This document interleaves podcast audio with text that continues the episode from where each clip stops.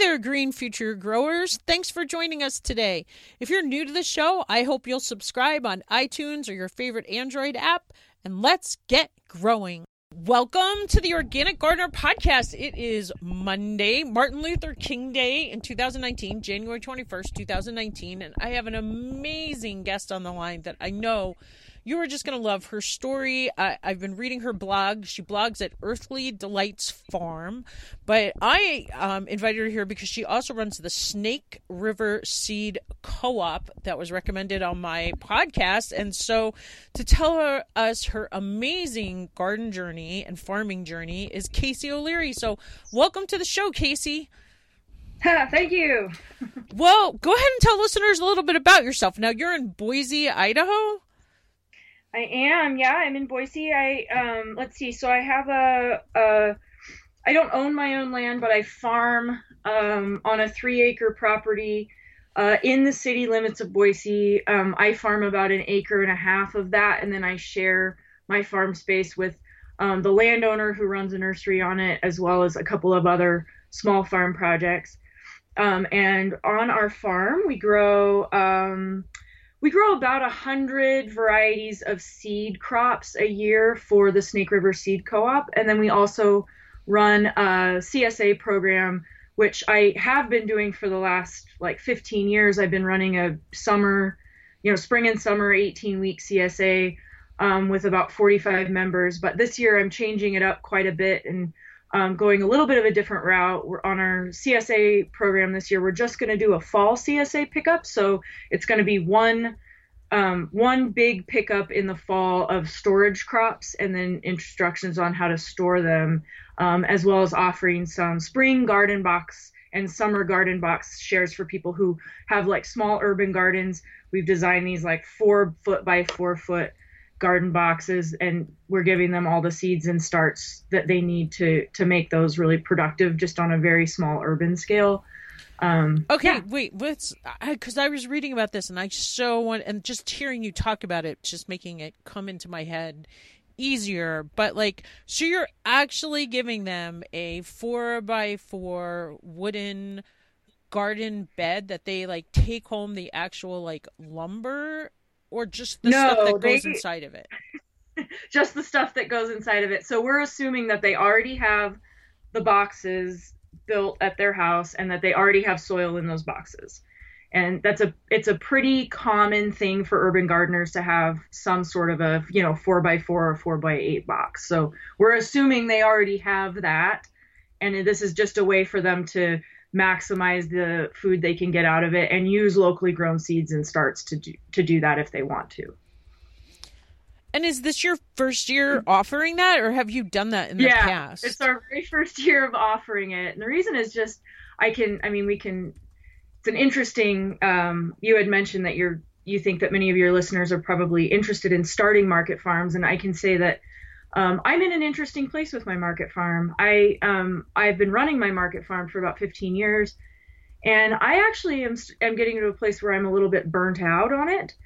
Um, and so I have in the past run this, you know, really massive internship program that's really involved, and um, and I've run this, like I said, a C- CSA that's really involved, and um, just a lot of moving pieces and a lot of um, really serious commitment all summer long and um, all season long, really. And um, and I just I've been wanting a little bit of a break. Maybe not exactly, you know. I mean, as farmers, we can't just take time off exactly in the summer, but even just not having to harvest for CSA every single week um, would feel really nice to me. And so um, so I'm trying these new offerings as a way to sort of provide myself a little more flexibility this season and just see how that goes. Um, so yeah, the garden box thing, it's the first time we've offered it and it's a way for, you know, we already grow all of our own starts and do our own seeds and stuff on our farm. And so, um, and I've gotten, you know, decent at doing that. And so it seemed like a fun idea to offer that to other people um, and see if there were any takers. And then the same thing with the fall CSA, you know, that instead of having to harvest for people and succession plant for people every week from May through September, this way I can just do, you know, if we're growing carrots and potatoes and onions and garlic and, you know, just beets and those kind of just root storage crops. My hope is that I can do the work of growing those on a little less rigorous schedule. And, you know, if I want to take a few days and I want to go camping or whatever, I can do that. I'm not locked into, you know, harvesting and distributing produce every single week and doing it this one this one pickup in the fall. I'm hoping will just uh, ease my constant need to be on the farm. And i'm not sure if i'll like it. You know i might miss it. I might i might not know what to do with myself without a very rigorous farm schedule but i'm excited about trying it out uh you have no idea how timely this is because i've been working on this like free garden course and this workbook to go with it. And just this weekend as i'm finishing it up and trying to think of like um one to done how to get my listeners from like starting their own organic oasis to feeling like at the end of this fall they're living in their own organic oasis even if it's not where they want to be when they're done. And one of the things i wrote about i wrote a whole page this weekend about being honest with your time commitment thinking about are you going to be because that's part of why when i was telling you in the pre-chat my husband is more the gardener and i've always been more the eater and not because for one i usually have a full-time job going. So there could be days where like five days will go by and i can't even see the garden in the daylight. And that's even in montana uh, where we have pretty long days and then other times like i want to go hiking like the commitment to be able to watering and so i wrote a whole thing about like you know maybe if you're especially if you're beginning starting with like spring crops and then the other thing is i've always thought because the other situation we have at our house is we have very limited water. But when do you get a lot of water? In the spring. And also, like, I feel like there's a very limited selection of organic starts and like starts that I'd want to put local starts that I'd want to put in my garden. I don't like to have to go to like the big box stores down in Kalispell to um, get those. So I think like f- for a business idea, like that might be something. And it's something I've always told my husband while we were building up before we drilled our big well that that could be a good business for us to start out with um selling starts. So i'm so curious to see how it goes. And then you know boxes are so big these days. Uh you know so yeah. i think it's a great idea to ha- have that garden box idea.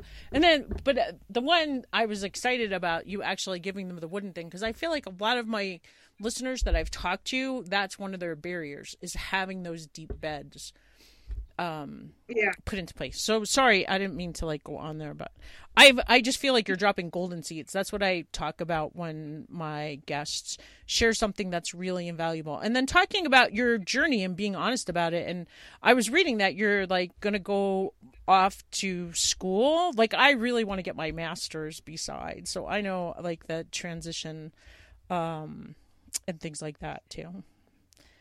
Yeah and you know i think that um, you know, when we start farm, I mean, I started my farm when I was like 24 or 25 or something like that. And, um, you know, my farm model has very much continued in the, in the model of a 24 year old. And I'm, you know, I'm going to turn 40 this year and I, I need a little more grown up, need a little more grown up model. I need something that isn't quite so scrappy and, you know, quite so hanging on by the seat of my pants. Because like i said you know i don't own my own land and i'm sure for many of your listeners that's an issue if they want to start a farm is that um, farmland i mean that's the biggest issue for young beginning farmers is the is the access to farmland. And um, so you know in my city everything is really expensive. There's, i think we're the fastest growing city in the country in, in 2017 or 2018 so we just have tons and tons and tons and tons of people moving here every day and they have a lot more money than we have in Idaho. I mean, they're moving from wealthier places, California and uh, Bay Area and Washington, Seattle area and stuff. And they is that so because of the fires, or just um, population explosion, or what's going on in Boise? Yeah, exactly, huh? Nothing. Nothing's going on. There's nothing to see here.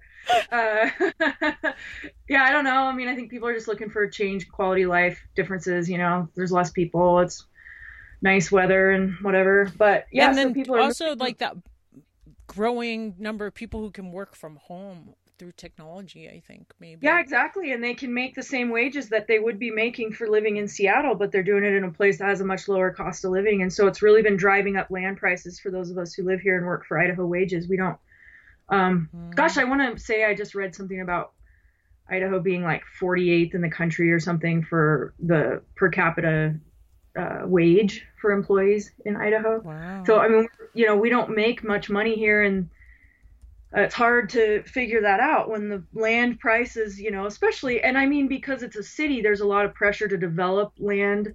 Oh. Uh, you know, to develop agricultural land into houses. And so, you know, if you can get developer prices for it, you certainly aren't interested in selling it to somebody at a price where they could make a living.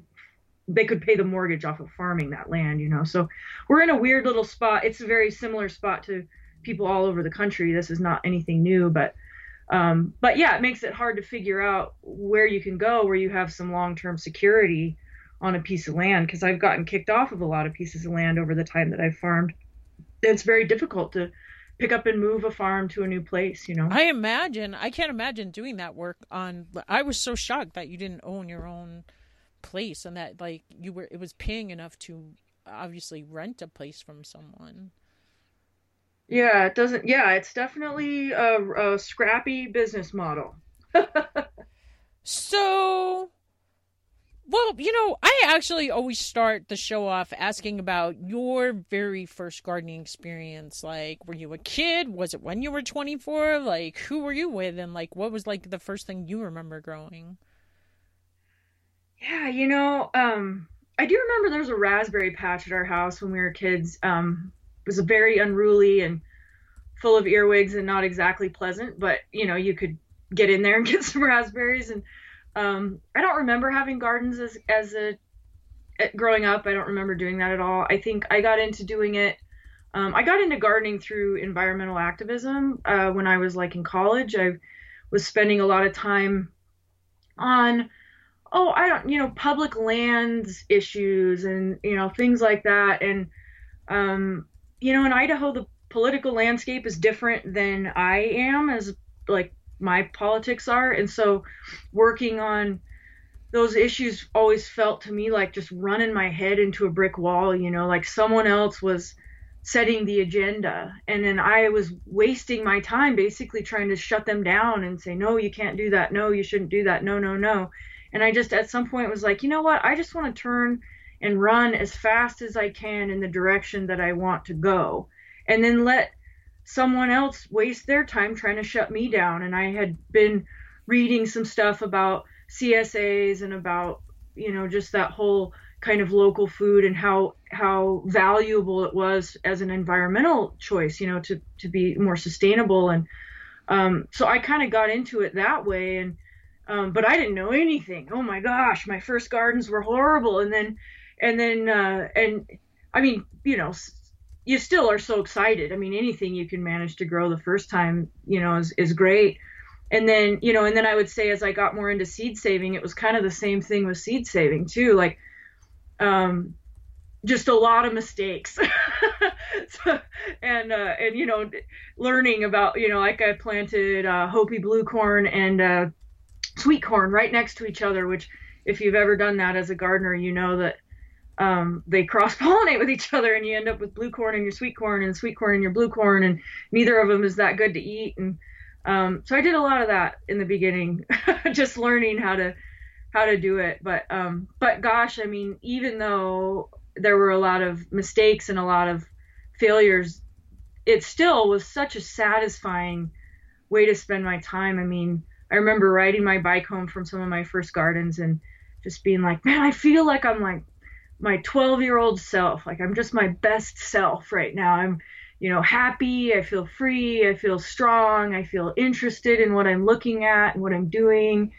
And yeah, it's just, uh, it really is a lifestyle commitment or a lifestyle change to, to start gardening. And, um, yeah, so I'm I'm very grateful that I found it because I was an angsty person before that, and it's it's been uh, real nice to to find something that can ground me in and give me something meaningful to do with my time, particularly the seeds. You know, giving the seeds have been really useful in that way, just providing kind of a roadmap for a good life's work.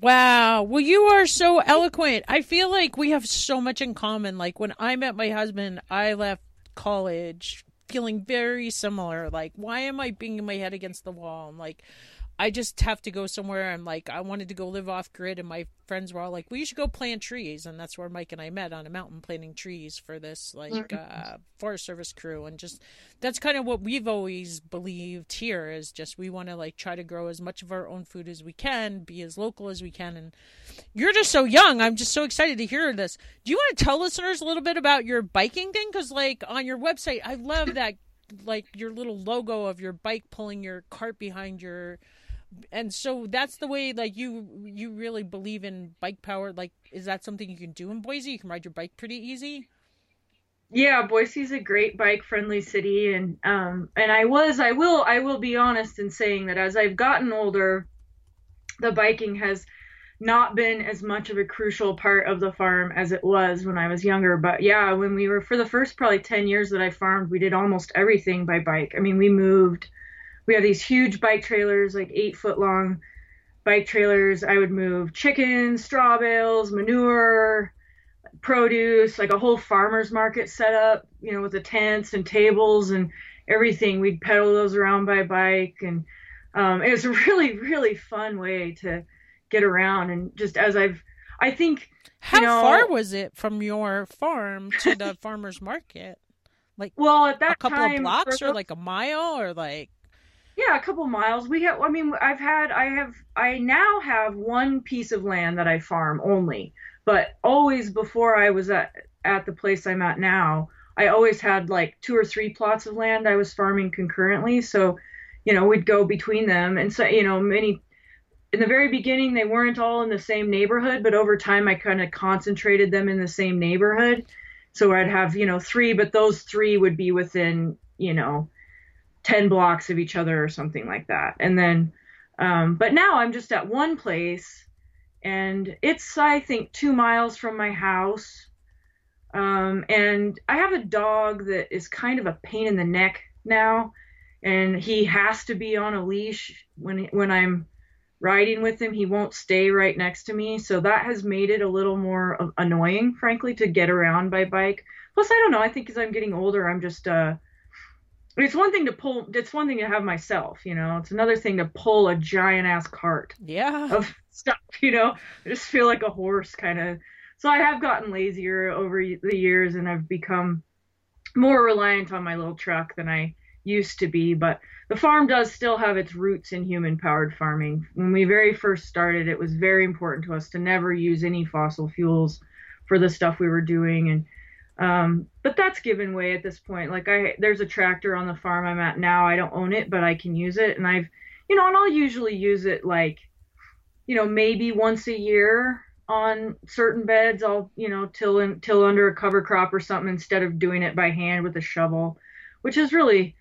nice, you know, and especially on land you don't own. You know, we we when I first farmed, I mean, I think I double dug like an acre and a half of land over three different plots that I didn't own. And, you know, that just takes, you know, countless thousands of hours to do that. And, um, you know, when we got kicked off those pieces of land, it was like, oh man, this is horrible. so now I'm, I've gotten a little bit more, I don't know, I don't want to say lazier. I'll say older and wiser and more practical, I guess. But the farm, the, the true authenticity of the farm, I think has suffered a little bit in that because it was pretty hardcore when we were younger, but not now. Do you uh, want to tell listeners a little bit about like your internship thing that you were doing? Yeah, sure. Okay. Yeah, I've done it. Yeah, I've done it for 10 years. Um, I took a class through the University of Idaho. There was a, a little, uh, they do a little thing. Um, it's called Cultivating Success, and it's a series of classes about this or that, you know, farming or beginning farming or stuff like that. And they offered a, far, a certified farmer mentor course. And I took it, um, I don't know, maybe 12 years ago or something like that. Um, it was just a day long thing where they kind of taught you how to outline a really good internship program on your farm and how to share the information that you that you have in a way that um, is respectful of people's time and you know gives them lots of good resources and doesn't just treat them like exploited free labor and so um, i had set up a, a, internship program on my farm with a with a woman that i was farming with at that time um, we set up this program together and we ran it for about three years together before we parted ways. And I've continued it on for the last seven years since. So I've done 10 years of this. And over the 10 years, I've, um, I've developed a really rad curriculum, in my opinion. It's really good. Like we go through everything from, you know, soil science, to pollinators, seed production, vegetable production, um, you know, a lot of philosophical stuff. We read a lot of Wendell Berry and a lot of um, you know, about permaculture and water use and all that stuff. And we try to combine that with hands on farm work, but also like we read articles every week and we have uh, group discussions every week. We share lunches every week. Um, we take field trips sometimes. We bring in guest speakers sometimes. And I try to just give them a really good overview of what a season on the farm looks like. And so they start in March and they go through October um, and they come two days a week for uh, essentially five hours a day, which includes our time with our lunch time and discussion and all of our kind of classroom time as well as a couple of a few hours in the field. Um, and they uh, they help with the CSA harvest and um, and then you know so they kind of get to plan out a, a, CSA crop. So if they take good notes through the internship, the idea is that after they're done, they could start their own CSA farm and they'd have the right you know, seeding charts and kind of the harvest schedule and process and procedures and stuff like that. And then they do a bunch with seed production too. That's been, you know, as we've gotten more and more into growing seeds, that's been a huge part of what they do too. So they'll take on responsibility for a certain family of crops. So like if they're the brassica family, Brassicaceae family, then they'll save all the broccoli seeds and kale seeds and mustard seeds and bok choy and all that kind of stuff. And then they teach the other interns how to do those to do those. And so you learn, you know, just about pollination and isolation and how to know when a seed's ready to harvest and how to thresh it and winnow it and clean it and get it all packaged up and ready to go. And um, yeah, it's pretty comprehensive and it's pretty life changing for the people that do it. Um, but it is huge commitment on my part. And last year I just felt like I was getting a little burnout after doing it for 10 years and I didn't feel like I was giving them 100% of what I could give. And so I decided I should take a little break. So there's a little little hole in our in our community education scene right now and that as that's kind of on hiatus right now but um, somebody will pick up the torch or I'll pick it up again once I get a little rest and we'll keep going but yeah I love the program and I think it's really valuable to um, to provide that for people in a way that allows them to still have I mean, because I'm in a city, it's possible to do this. I mean, if you're out in a rural area, obviously, if you're going to have people on your farm, they probably need to live there and you probably need to provide them some sort of full time work because they can't go back and forth to their home. But for me, it's like people who live here can be my interns. They don't, I don't have to provide them housing. I don't have to figure out what they're going to do for their work. Basically, they're just with me for you know 10 hours a week and they can figure out the rest of their life on their own and i like that model a lot you know then they're not around all the time it gives me time to do what i need to do on the farm but it also gives them a time to have a full life outside of the farm so they don't ever feel you know exploited or you know taken advantage of you know, I know yeah. a lot of my listeners have either done things like this or they're interested in doing things like this. Um, especially like even older people your age or my age or even my husband's age like um people who want to maybe have been gardening but are afraid to take that CSA leap and um you know just only having to commit 10 hours a week is a lot different than thinking I'm going to sign up to do a full-time woofing commitment or something or a full-time summer right. internship. People who who do work full-time, but getting to um, learn everything you're teaching. Like my question, like I'm wondering, is like, what are you getting out of it? Because it sounds like you're doing a lot more oh, excuse me, a lot more teaching than you're actually getting labor. And then I also think you should do this online, like teach an online class,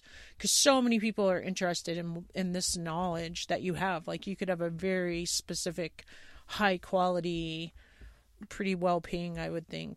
Um, kind of like Melissa Norris does with the Pioneering Today. Like she has this Pioneering Today Academy she does that um, I think people would love.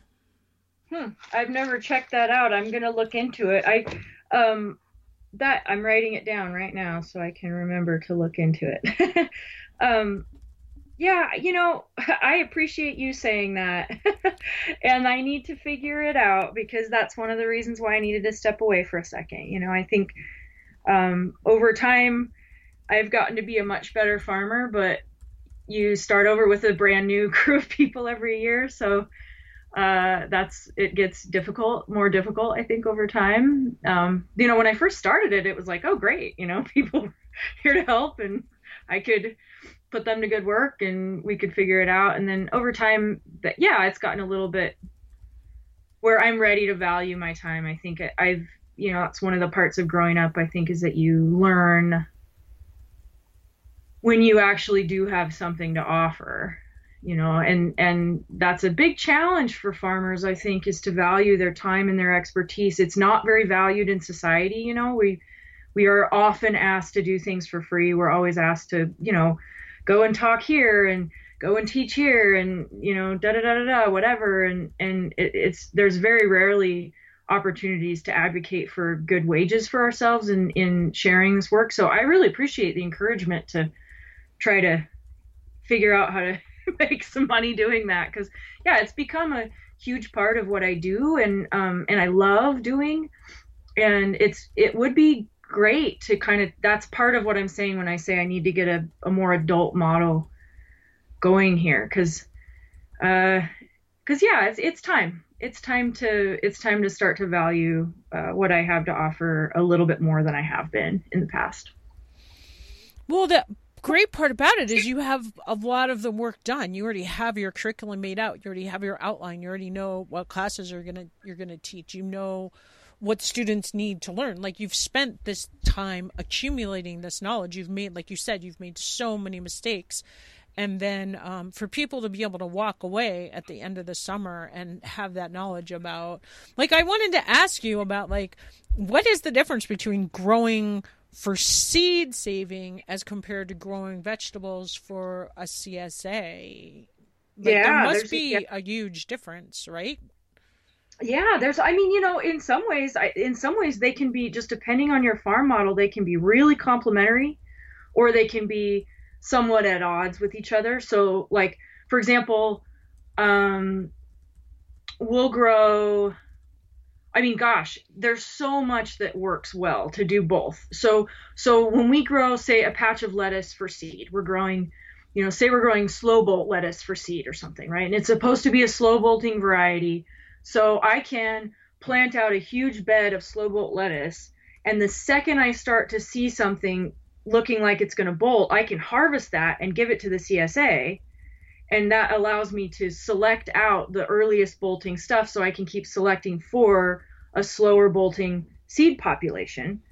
Um, so the CSA gets lettuce, they get, you know, they get lettuce, and which is great, and they get, you know, our increasingly locally adapted lettuce too. So ours, you know, over time, our slow bolt lettuce sl- bolts slower here in Boise. Um, so our CSA members benefit from that. But then also it allows me to, you know, have somewhere to put all this food that I'm roguing or that I'm selecting out of my seed populations. I have a way to take that out of the field and immediately feed it to somebody, which is awesome. And then like with, you know, tomatoes or whatever, you know, we'll grow, say we grow 40 varieties of tomatoes and maybe you know one week we take five of those varieties and we save them for seed um, and then the other 35 we give to the members. And then the next week we switch to a different five varieties that we're saving for seed or whatever. So they get a huge variety of food and we still get a huge variety of seeds. But where it comes where it doesn't work is something like cucumbers for example. Like they they are cross pollinating crops right? So they need they need bees to to pollinate them. And as a CSA farmer, I don't really want to feed my CSA the same exact variety of cucumber all season long. So I can't really produce cucumber seeds on my farm because if I've got, you know, four or five kinds of cucumbers I'm harvesting for my CSA, they're going to cross with my seed crop. And so I can't save seed off of them. I can't save pure seed off of a seed crop if I have a CSA like that. So, you know, but if you're a market, like if you just go to farmer's market, maybe you do just have one kind of cucumber that you take to farmer's market and you don't mind that it's the same one every time. And that would allow you to save a seed crop off of that same thing. so there's you know there's that kind of stuff that's different there's a, so the isolation issues for seed crops are very different from CSA crops. You know, you have to be careful about what you allow to flower at what time, and um, and then there's like a timing issue. So like seed, you have a potential to make a lot more money. Um, Selling so like if I yeah, so like if I so if I plant a bed of lettuce and I harvest a bed of lettuce, say I plant 40 lettuce heads or whatever, and I'm gonna harvest all those and sell them at the farmers market. Maybe I can sell them for three dollars a piece or something, you know. Um, then whatever, that's 120 bucks. Or if I let them go to seed, um, you know, they might make. I mean, I don't know exactly, but you know, I might they might make something like $250 worth of seed, the same 40 lettuce heads. So I could get more money on the seed, but they have to stay in the ground a lot longer to grow for seed. They have to stay in, you know, for for a couple months longer than the lettuce heads would be in. Um, and then there's a whole process after, you know, so I have to weed them in the field and water them in the field for that much longer. But and then when I harvest them, then I also have to, you know, harvest them, clean them, you know, get the get the seed ready to sell. So that's it's kind of a, a different job, you know, a whole different job. But it's still, if you like the work of it, it is a way that you can really maximize the dollar value on a square foot of land, which is important in an urban garden, you know, to have, you know, as much money as you can get out of each little tiny space. And then by doing that, you are locally adapting. You're selecting those seeds and you're you're getting them to work better in your garden, which is perfect. And you're saving yourself the money of having to buy the seed. I mean when i first was when i was first farming i was probably spending you know $800 a year or something on seed. And now I, I could in theory not spend anything on seed. We grow that much of our own seed that i could just not get anything new. But of course i'm a gardener you know i gotta like try out all sorts of new stuff so you know maybe i spend a hundred bucks on seed a year now you know just trying new things so i mean it can save you a lot of money and it's just what I love about it is, you know, I think if I were still just trying to be a vegetable grower, um, I think I would have lost interest in my farm. But the seeds are so interesting. You know, like if you grow a radish for for market or for CSA or whatever, it's cool, you know, you put the seed in the ground, you pull it out, it's a radish, it's cool. But if you let that radish stay in the ground and you let it go through its whole life cycle, it is so fun and interesting to watch it, you know, get huge and then send up a flower stalk and then all the bees that come in and then the pods and the I mean it's just like it's like letting it's like as a gardener you get to see your plant complete its whole life cycle and see it go through its whole life and which is so much more interesting than just pulling it out and eating it when it's a tiny little root, you know. And the other thing is like each one of those like you can plant so let's say you plant 30 radishes in a bed. If you let two of them go to seed, you still get the other 28. And then those two that go to seed are probably going to make a packet of seeds each, right? Like every, oh, yeah. you know, it's just like a tomato. You get so many seeds out of one tomato because Mike lets a lot of things and you're so right like and you're I love the way that you describe it and it's like you're like a little kid talking about how fun it is to see them and it's true and then sometimes you get volunteers that come up the next year that um are kind of sometimes can be hardier, right? Yeah. Do you do absolutely. that? Like volunteers come up at all? Yeah, I mean, it depends on what we're doing. It can be a blessing and a curse. The volunteers can be. I mean, if we're, you know, like say if one year I grew, like last year, for example, I grew um, bok choy as a seed crop. Um, but the year before, I had grown uh, Mizuna as a seed crop, and it's they're both Brassica rapas, so they'll cross pollinate with each other if they're flowering at the same time. So I had to be careful, you know, as my bok choy was flowering to make sure I was scouring the area that I had grown the Mizuna in the year before, which was, you know, on a different part of the farm, but still like, you know, little volunteers were coming up all the time. And so I had to make sure that none of them were flowering at the same time as my bok choy that I wanted to flower, you know, and so that they didn't cross pollinate in the field. But, um, but yeah, other than that, like, I mean, we there's a lot of things we also do let volunteer, and that we always like our tomatillos at this point. I don't think I've planted tomatillos in eight years or something. You know, I just let them kind of seed out and do their own thing and I save seeds off of them and I also eat the food off of them and same with sunflowers and there's quite a few things that we do just let volunteer and from a definitely from a gardening standpoint makes it a lot easier. a lot of the flowers it seems like you know we'll volunteer and um, and we'll let those go. But with the when it comes to the vegetables, I'm a lot more picky about what I actually let come up, the volunteers that I let come up, just because of our, you know, because we're saving seed off of something else that year. So I'm so curious about, like you said, that you had different plots of land. Like, how did you find these places to garden? Since you said that one of the biggest problems people have is having farmland, and then, like, how did you connect with people that had land? Did you just go up to people and be like, "Hey, can I farm this?" Or like, did people advertise it, or where did you find these spaces? Yeah, usually it was something like that. I would ask, you know, my um the first plot of land we had for our farm uh, was a neighbor of mine. He I just saw him outside. I didn't really know him. He had just bought the place and he had a little patch to the side that I think he thought he would develop at some point.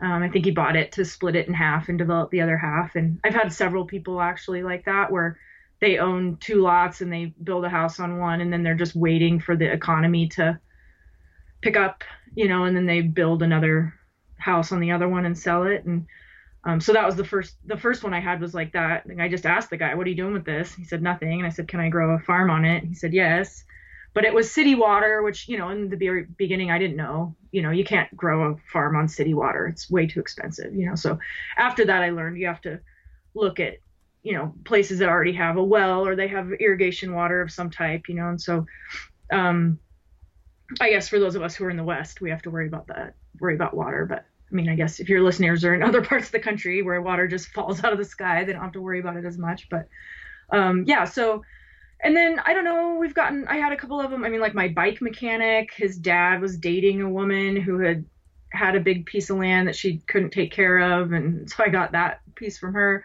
One of the pieces of land I farmed was a um, was an intern on my farm the year that things were going south with a landowner I'd been at their place for six years, and she was a she was an intern that same year, and she was watching this you know relationship just unravel with the landowner, and she said you should come and farm at my house, and so I did. I, we came and farmed at her property, which was just a street over. She also had a big piece of land, and we were there for another six years, and um, so yeah just it just kind of depends on on the situation you know in an urban setting it's a lot different than in a rural setting obviously i mean the land the pieces are smaller as a general rule and there's a lot of people in an urban setting that believe that their land is uh, would be great for a farm but it wouldn't be great for a farm you know it's a small piece of land. You know, it's you know a 10 by 20 area or something, and they're like, oh yeah, you should start a farm here. It's like, no, that's for you to have a garden on, is what that is.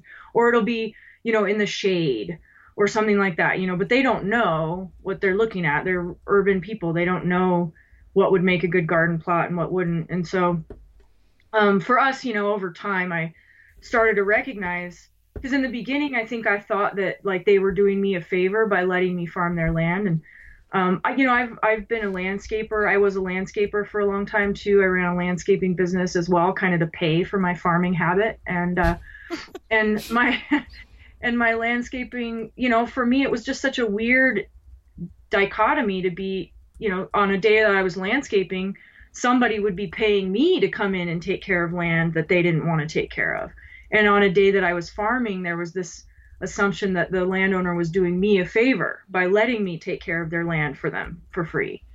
And um, that kind of that is a really interesting thing about the difference how we see you know landscaping versus farming in our society. Um, so over time, you know, I started to realize that I was actually doing the landowners a big favor too by coming and farming at their place and taking care of their land for them that they didn't want to take care of and giving them food and all that. And so over time, I kind of shifted what I was looking for in a landowner as well. And my current landowner has a much more grounded idea of what it takes to run a farm. She she was a farmer herself. She understands what it is. She's grateful to have me there. So we have a really good understanding of what works. Uh, both of us, you know, what what we need to make the situation work. And so I feel very lucky to be where I'm at. But, you know, it's interesting because she can't guarantee me a long lease on that land. I mean, she's in her 70s. She doesn't want to tie her kids' hands, you know, after she passes away. She doesn't want to tell them what they can and can't do, you know. And so, um, you know, I don't have a long lease on that piece of land, even though she's a wonderful landowner and even though she doesn't necessarily want me to go anywhere. So that's another reason why I'm looking to do something a little different, just because I would really like the security of knowing that I can stay somewhere. I mean, it's one thing if, you know, she's around for another 10 years and then something happens, you know, I'd be 50. And I don't really want to pick up and try to move to a new piece of land when I'm 50, you know? Sure. I know exactly how you're feeling. Before we get to the root of things, we're going to thank our sponsors and affiliate links. Join us for the fourth annual Free the Seeds Fair, Saturday, March 2nd, 9 to 3.30 at the Flathead Valley Community College Arts and Technology Building in Kalispell. As always, we'll be offering a free seed swap, 30 booths, and over 20 workshops of information and free resources just for you. And for kids ages 8 and up, we'll have activities all day long. So come on down, get some growing on, and it's free. freegardencourse.com. Uh, Mike and I have developed some lessons to help you create your very own organic oasis. We'll guide you through the steps to build your perfect natural landscape, an edible earth friendly yard, a sustainable deep bed garden, or even start a pro- small profitable market farm. We'll show you how to save time, lower your produce bill, collect usable data, eat healthy, nutritious food with minimal labor, um, use the most effective and efficient production methods currently being used in backyard gardens as well as market farms, and maybe even help you find some profitable markets. We've designed it to save you time, lower your produce bill, and help you eat healthy, nutritious food. Um, there's checklists, there's outside reading, video assignments. Uh, you can join the online Facebook community where there's lots of people from around the world to help you get your garden started today. So remember, freegardencourse.com. I would say let's get to the part of the show I call getting to the root of things. And like, um, these are kind of like shorter question answers, even though they don't always turn out that way, but they're supposed to be. So anyway, like, is there, like, do you have a least favorite activity to do in the garden or on your farm? Like, is there something you have to force yourself to get out there and do? In the business, it would be marketing. On the farm, it would be harvest for CSA. and and like what particularly about harvesting is just like that constant like having to be there because i always feel like that would that's really hard for me that consistency piece Yeah, I mean, I feel like it gets in the way of doing the work. The interns always give me a hard time about it. They always remind me that this is what's this is the reason why we're doing this is so we have this food to harvest. But to me, it's like, oh man, that's just taking time away from being able to take care of the garden.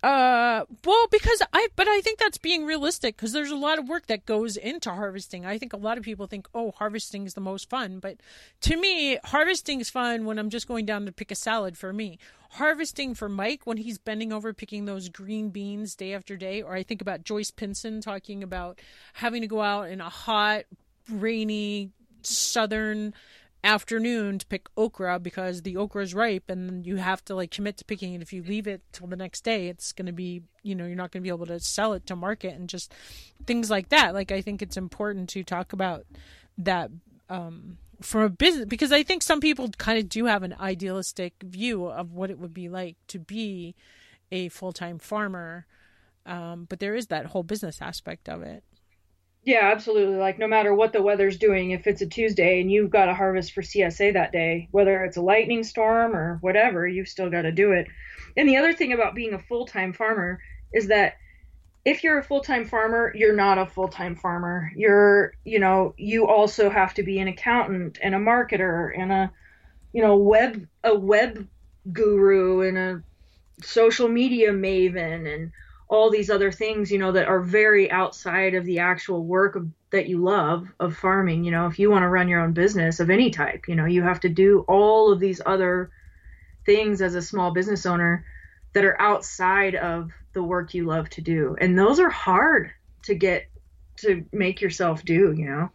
Many farmers fail. I think Joel Salatin says something about how many farmers fail because they don't have like the schmoozer what does he call it? Like the you know something something schmoozer type that you know you got to have somebody who will like tell the story and sell the farm and sell your stuff you know? And then as long as you have that person if you have that if you have somebody else who will do that for you then great. You can spend your time in the field doing what you love. But if you have to do both it can be a little bit challenging to pull your head up out of the ground you know and really you know do a social media post or whatever uh yeah, and also like for me, one of the hardest ones I always have is like, you know, getting the produce ready. Like, and one of the things I really also looked at last year was like produce that I'm willing to eat is not necessarily what someone's going to want to buy for me at the store. Like, you know, there's a lot you have to be a lot pickier about the leaves of kale that you're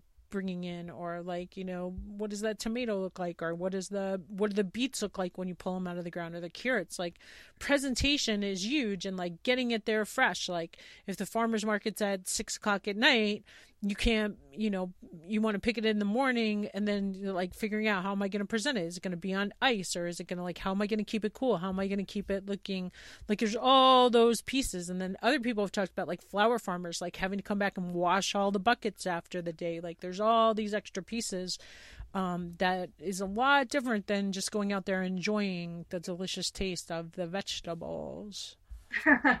Yeah well that's why i love csa and that's why I don't do market and I don't sell the restaurants anymore and I don't sell the grocery stores anymore. I've tried all those other things and the reason why I do the CSA is because I can tell these people, listen, this is what you're getting and you should be damn glad that this is what you're getting. Because it's yeah, we I give them bok choy with holes in it from, you know, slug damage or whatever. I give them tomatoes that are cracked. I I mean, I'm not we need to get over as a culture this idea that food needs to look perfect. It doesn't need to look perfect. And that's what's the beauty of a CSA model is that the eater agrees to be on your schedule, agrees that the producer is the one who calls the shots. And if, you know, if I give you a radish that has a little wormhole in it, cut it out and get on with your life, you know? Oh, that's good to know because I was getting really worried there. I was like, man, this is going to be hard if we start to try. Like, I was really looking at how, because Mike grew a lot of Swiss chard and a lot of kale last year, and we're getting like, he's getting to the point where he grew like probably 10 times as much as he did the year before. And the year before that was probably four times as much as ever before. And like, as we keep growing, but I'm also, like I said, I'm thinking that, um, you know, are, are people going to be interested in buying that produce? Uh what does it look like? The funny thing is, though, I remember telling Jean Martin Fortier that I was like, I don't know if I could ever have the energy to be a farmer. But then after teaching and I see, you know, how much energy and time I put into that, uh, I probably could. It's just a different, you know, anyway. Let's get to your favorite activity. So if harvesting is tough, what's your favorite thing to do in the garden?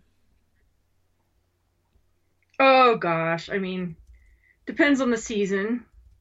Uh, maybe my favorite thing to do in the garden is to put manure on the beds in the fall. Really? Well, that's good to hear. Where do you get your manure from in the city? Because that's something, you know, another thing we talk about a lot. We're always looking for dirt and sources of peat and manure and things because we're constantly expanding. And I know listeners have talked about, like, where do you find good quality manure in Boise? Right. You just exactly. Uh, you know, same way you find land, I guess. You just sort of listen up and hear somebody has horses or whatever, you know, oh, what you doing with the manure? And of course it matters what they eat and you know, for me, even more so than what they eat, uh, is how is how do I have to get the manure? Like, do I have to go somewhere and shovel it out of a field and wheelbarrow it into the back of my truck and deliver it back to my place? Or is there you know somebody who has a loader that can just load it right in for me? Sure. or i can pay somebody with a dump trailer to drop it off or whatever. And at this again this is a part of my getting lazier in my older age but i'm more interested, I think, in those kinds of things. It's like if someone has a dump trailer, I'm all ears, you know, and I figure if I at least let it sit for a year before I put it on, it's probably fine, no matter what was going on with it before, you know. And I know that's risky, but I've yet to have many, many problems with it. And, um, you know, I think probably it's fair to say that a lot of the people that are raising the horses that I've been dealing with are, you know, they're, you know, I mean, yuppies for lack of a better word, you know, they're conscientious and they're thinking about it and they're probably feeding them groovy stuff and all that, not giving them tons of weird antibiotics and stuff is my guess. But I've never, I don't usually ask. I, I just usually take when I hear that there's free manure to be had. I usually just get a hold of it in whatever capacity and let it sit for a while if I can and let it rest and figure that everything will, you know, the compost pile is a marvelous thing and it can really break down a lot of stuff. And I have yet to have problems by doing that. Good to know. Uh, what's the best gardening advice you've ever received? I'm sure there's tons of it. You've been just dropping so many golden seeds. I know listeners are going to be really enjoying this episode. Gosh, best gardening advice. Um, or farming advice. Hmm. I mean, I guess the best advice is to find your niche.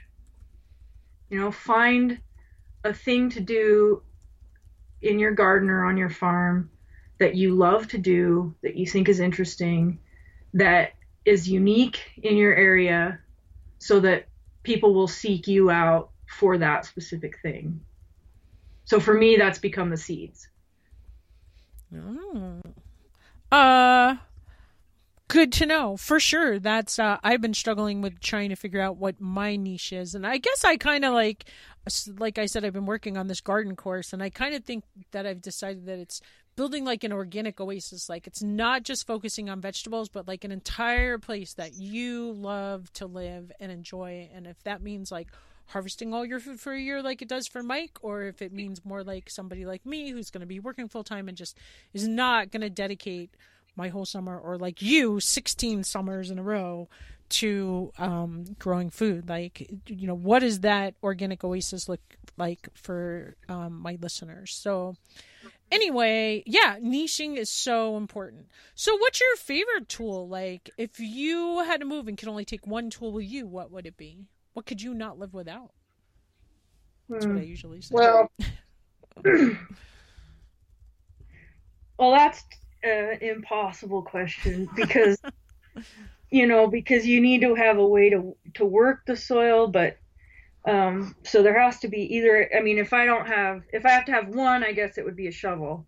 But if if that's all I can take is one, it would be a shovel. But if if I had a way that the soil was worked, I would choose a hula hoe, and I and not just any hula hoe. Uh, you know, one of those red ones that you buy from Johnny's, not one of those crappy ones you buy from the store. And what does that do? And Get rid of the weeds? It's like a, a stirrup hoe, yeah, a scuffle hoe, yeah. Uh huh. Yeah, you hoe out the weeds with it. We use them all the time. I mean, I use them like hours and hours and hours every week in the summer. Uh, you are not the first one to say that. A lot of people have said that. How about a favorite recipe you like to cook from the garden or something you like to eat? Green bean tacos. Ooh, how do you make those? You steam green beans, mm-hmm. and then while you're doing that, you saute some onions and garlic and whatever else you have peppers, tomatillos, whatever in a pan with olive oil, cumin, lots of cumin, salt, and then as soon as the green beans are tender, you put those in there with them. You get it really good and gooey and covered in that cuminy sauce, and then you put it into a corn tortilla or uh, something like that with you know sour cream or whatever. But they're delicious. They're like our CSA member cult favorite. Everyone looks forward to when the green beans start coming, so we can all have green bean tacos. Oh my gosh, I can't wait to make those because Mike is like one of his favorite crops is green beans, and I'm always looking for something to do with them. And yeah, I could actually make them right now, probably because he has green beans that he canned from last summer. Well, I would recommend if you're don't judge them. Don't if you try them with the canned and they, you don't like them, don't judge them by that. Give them a chance to be fresh too. Okay, good to know. Uh, how about a favorite internet resource? Is there anywhere you like to surf on the web? Hmm. You know, I think I think I just I learn a lot from the other small regional seed companies. So, I mean, I would like to say that our seed company has a nice website. You know, Snake River Seeds has a nice website, but like anybody, any bioregional seed company, whatever the bio, the small bioregional seed company in your area is, I think they generally have really good. Just you know, obviously the things that are growing there. Not like not a company like, you know, territorial or somebody where you know they're based in a certain place, but they're buying seeds from all over the world. Like a like a little company that is doing really good stuff. You know who has a really good resource actually for that list is Rocky Mountain Seed Alliance. Their their website is I think it's like rockymountainseeds.org or something and it is they have a list of small scale bioregional seed companies that you can skirt, like search on a map and they also have a map for seed libraries in the country. So depending on where you are, you can find the ones that are closest to you and get in touch with them that way. Excellent. Uh yeah, we've gotten seeds from them before too. Uh, how about a favorite reading material, like a book or a magazine or a website or anything that you can recommend?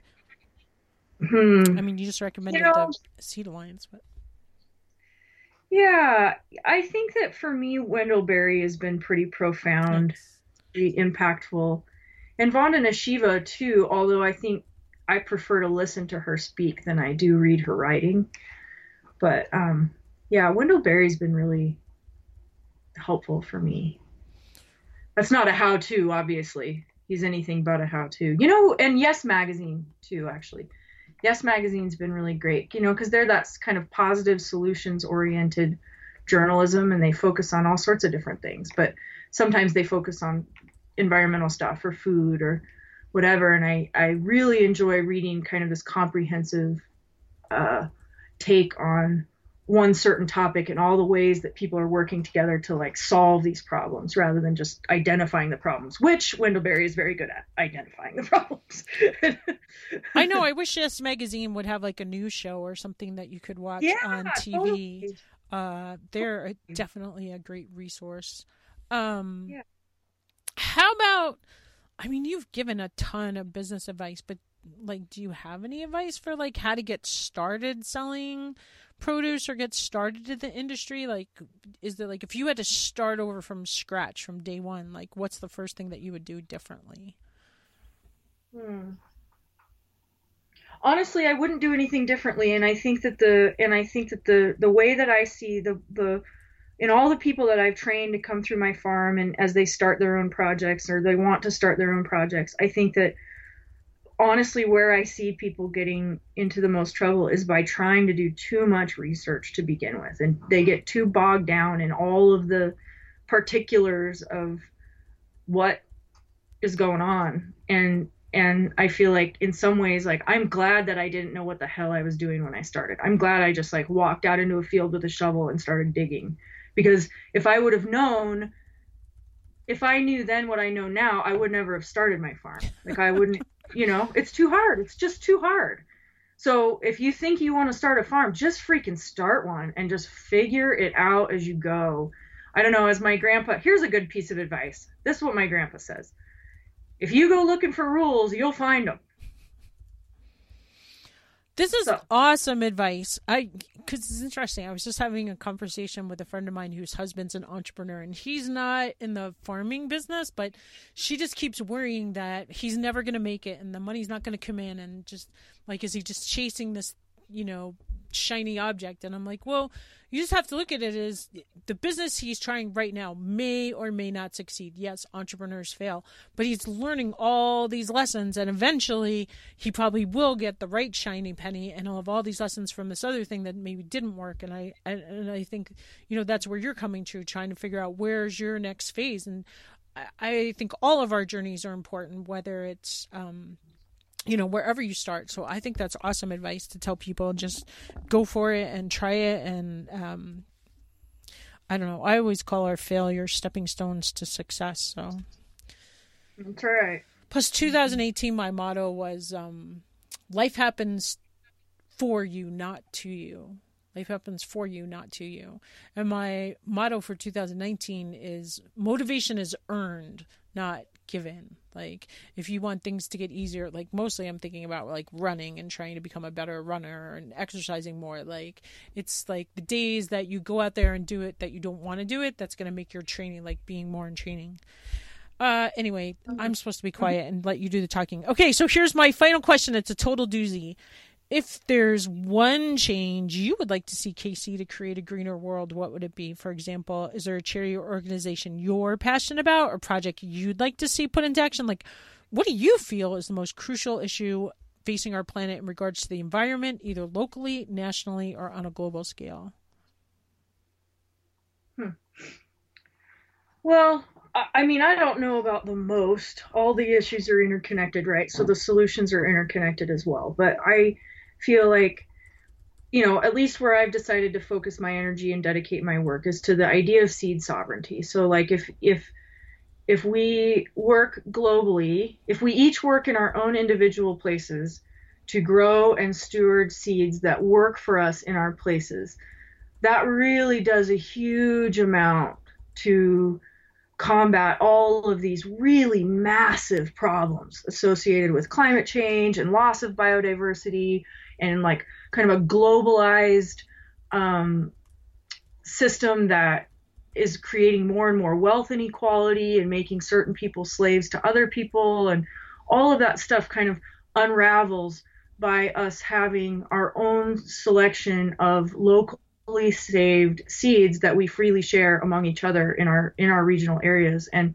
how we uh, by doing that we're creating you know culture we're creating uh, delicious food we're creating nourishment abundance sustenance all this stuff at the same time as combating some of these massive global challenges that was perfect what a great answer uh well, not that you haven't dropped like a million, but do you have an inspirational tip to help motivate listeners to reach into the dirt and start their own garden? Hmm. Well, there's a quote by Mark Twain that says, Opportunity is missed by many people because it's dressed in overalls and looks like work. I love that. What a perfect way to end. Casey, thank you so much for sharing with us today. Now, tell everybody your social media channels and how they can connect with you and where they can find your website. Sure, yeah, you can find our seeds at snakeriverseeds.com and I think we have like a we have a Facebook page and a Instagram and all that stuff and someone else besides me manages it so it's really well taken care of. So if you want to look into our seeds and what we're working on in our Intermountain West bioregion, snakeriverseeds.com.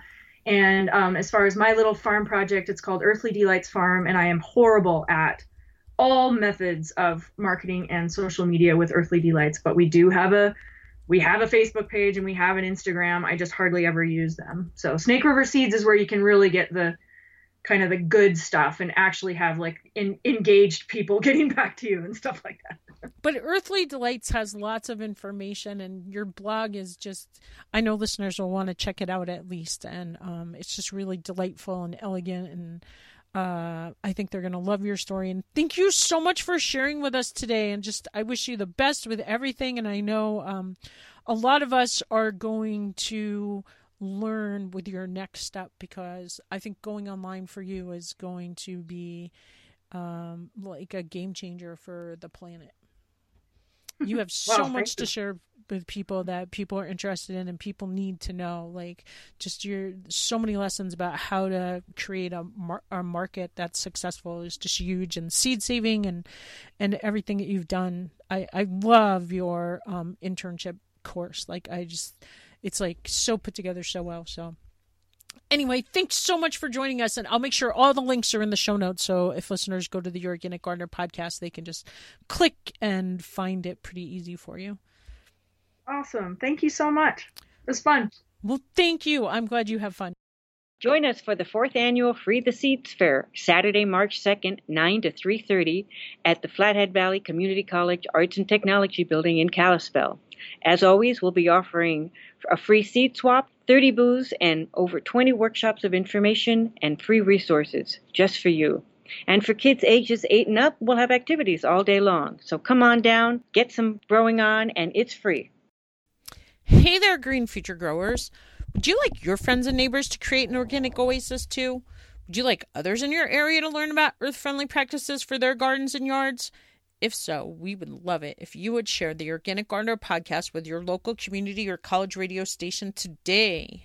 Thanks again for listening, and remember grow local.